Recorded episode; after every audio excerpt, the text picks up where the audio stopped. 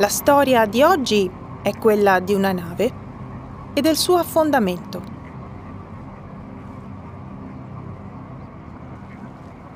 La Rainbow Warrior, un peschereccio di quaranta metri, era la nave ammiraglia della flotta di Greenpeace nei primi anni Ottanta.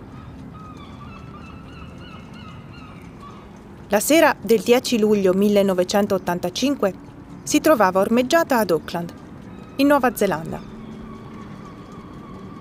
Due esplosioni successive, provocate da mine applicate allo scafo, causarono l'affondamento della nave e la morte di un membro dell'equipaggio, Fernando Pereira.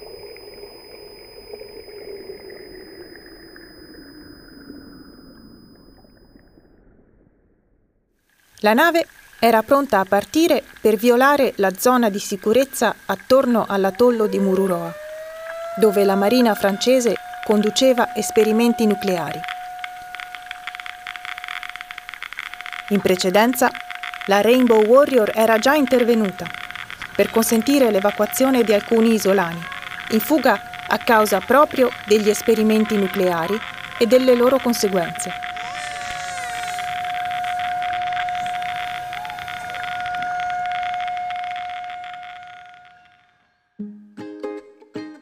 A piazzare le mine sullo scafo furono due agenti dei servizi segreti francesi, agenti che furono in seguito fermati, arrestati e debitamente processati. In Francia, però, non in Nuova Zelanda. Agenti che, dopo solo due anni di detenzione, furono rilasciati e ripresero servizio.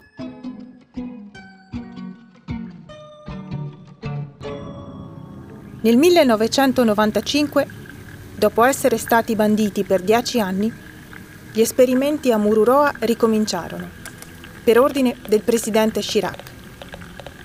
E la Rainbow Warrior due violò a sua volta la zona di sicurezza.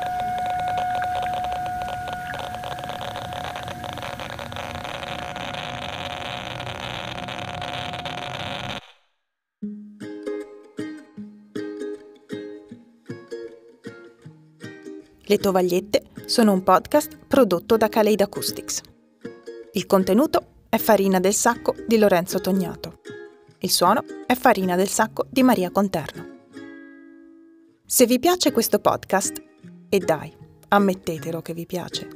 Dicevo, se vi piace questo podcast, potete farcelo sapere lasciando un commento sulla pagina Facebook di Kaleida Acoustics.